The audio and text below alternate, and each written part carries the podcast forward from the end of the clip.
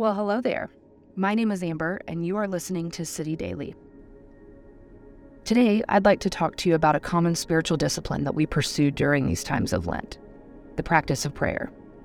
If you'd like to dive deeper into the subjects in this podcast, I highly recommend picking up the book, The Practice of the Presence of God, from which most of my content's going to be referenced. I promise you won't regret it. When I think about prayer, my mind immediately goes to Brother Lawrence and his very applicable example of Paul's urging in First Thessalonians to pray without ceasing. Now, if you're not familiar with Brother Lawrence, he was a young man born under the name Nicholas Herman in Lorraine in the sixteen hundreds, during one of the times when that territory belonged to France. He was a simple, uneducated peasant who described himself as, and I quote, "a great awkward fellow who broke everything," end quote. Being thirty-six weeks pregnant, it's a very relatable biography if you ask me. He was converted at the age of eighteen, and in sixteen forty-nine, when he was a middle-aged man, he entered a monastery. Soon after, he was put to work in the kitchen as a cook and as a washer of pots and pans. It was a line of work that he naturally detested, but he welcomed it because he expected that working through his hatred of the work would be good for his soul. Very holy, if you ask me. At his particular monastery, they prescribed set times of prayer and set prayers to be recited at those times. Brother Lawrence obediently observed the times, but he eventually gave up on the preset prayers, famously saying that they seemed dead to him. And after a while, it turns out he didn't get much benefit from the set times of prayer either, and declared that he was more united to God in his ordinary day-to-day work than when he left them for devotion in his downtime, in which he knew himself to struggle with a nagging dryness of spirit. Does that sound familiar at all? I know it does to me. Now, it's true that a man's spiritual practices can be better than his theology, and in Brother Lawrence's case, he simply didn't have much theology.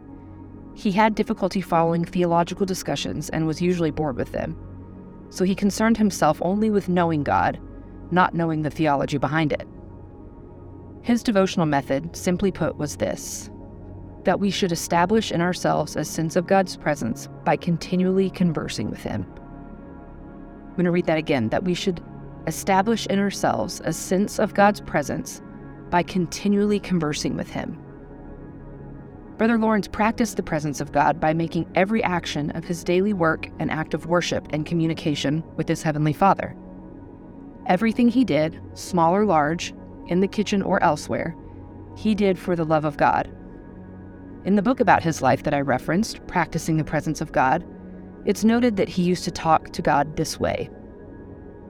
When he was about to undertake something, he said, "Lord, I cannot do this unless you enable me." And he testifies that then he received more than sufficient strength. On the occasion that he failed in whatever duty he had just prayed about, he simply confessed his fault, saying to God, "I will never do otherwise if you leave me to myself. It is you, God, who must hinder my failing and fix what is wrong.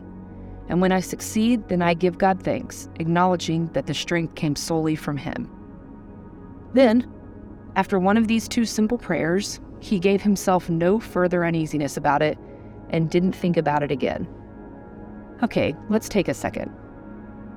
Can you imagine that level of faith? That level of familiarity with God, that when you fail at something you've prayed about, you immediately turn to God and say, "Father, I will fail again and again if you do not intervene." I don't know about you, but I'm personally jealous of that level of intimacy and dependency on God. I want to read you some of my favorite quotes from Brother Lawrence's life. I urge you to listen to these slowly and pick one or two that speak to you and focus on them today. I think you'll find them very applicable and very practical. Let's begin. Our biggest mistake is to think that a time of prayer is different from any other time. It is all one. You need not cry very loud. God is nearer to us than we are aware. God regards not the greatness of the work, but the love with which it is performed. Prayer is nothing else than a sense of God's presence. Our only business is to love and delight ourselves in God. God does not ask much of you, a little remembrance from time to time and a little adoration.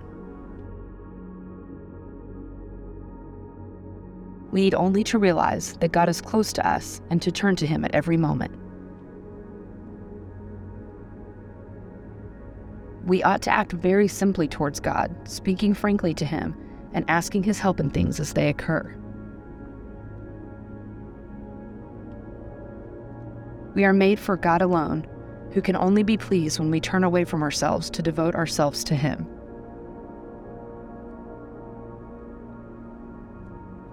God alone is capable of making Himself known as He really is.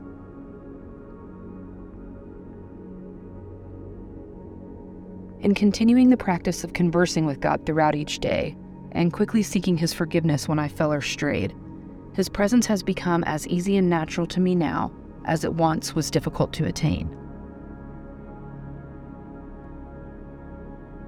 People seek methods of learning to know God. Is it not much shorter and more direct to simply do everything for the love of Him? There is no finesse about it. One only has to do it generously and simply.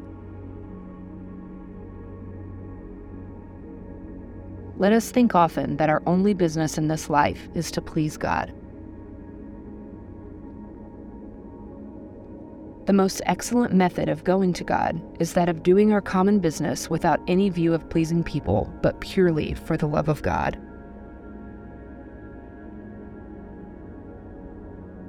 How can we pray to God without being with Him? And how can we be with God without thinking of Him often? And how can we think of God, but by a holy habit should we form of it? The more one knows God, the greater one desires to know Him. We should establish ourselves in a sense of God's presence by continually conversing with Him. It is a shameful thing to quit His conversation to think of trifles and fooleries. One way to recollect the mind easily in the time of prayer and preserve it more in tranquility is not to let it wander too far at other times. In order to know God, we must often think of Him, and when we come to love Him, we shall then also think of Him often, for our heart will be with our treasure. To worship God in truth is to recognize Him for being who He is, and to recognize ourselves for what we are. Do not always scrupulously confine yourselves to certain rules or particular forms of devotion, but act with a general confidence in God, with love and humility.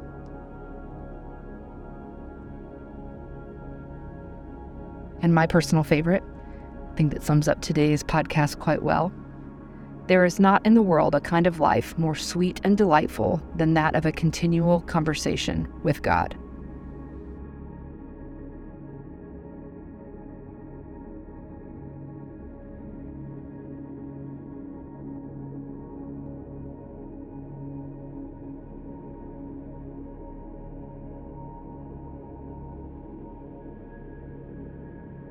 That is all I have for you today. I encourage you to enjoy this season of Lent, embrace the difficulty and the sweetness, and we will see you for tomorrow's episode of City Daily.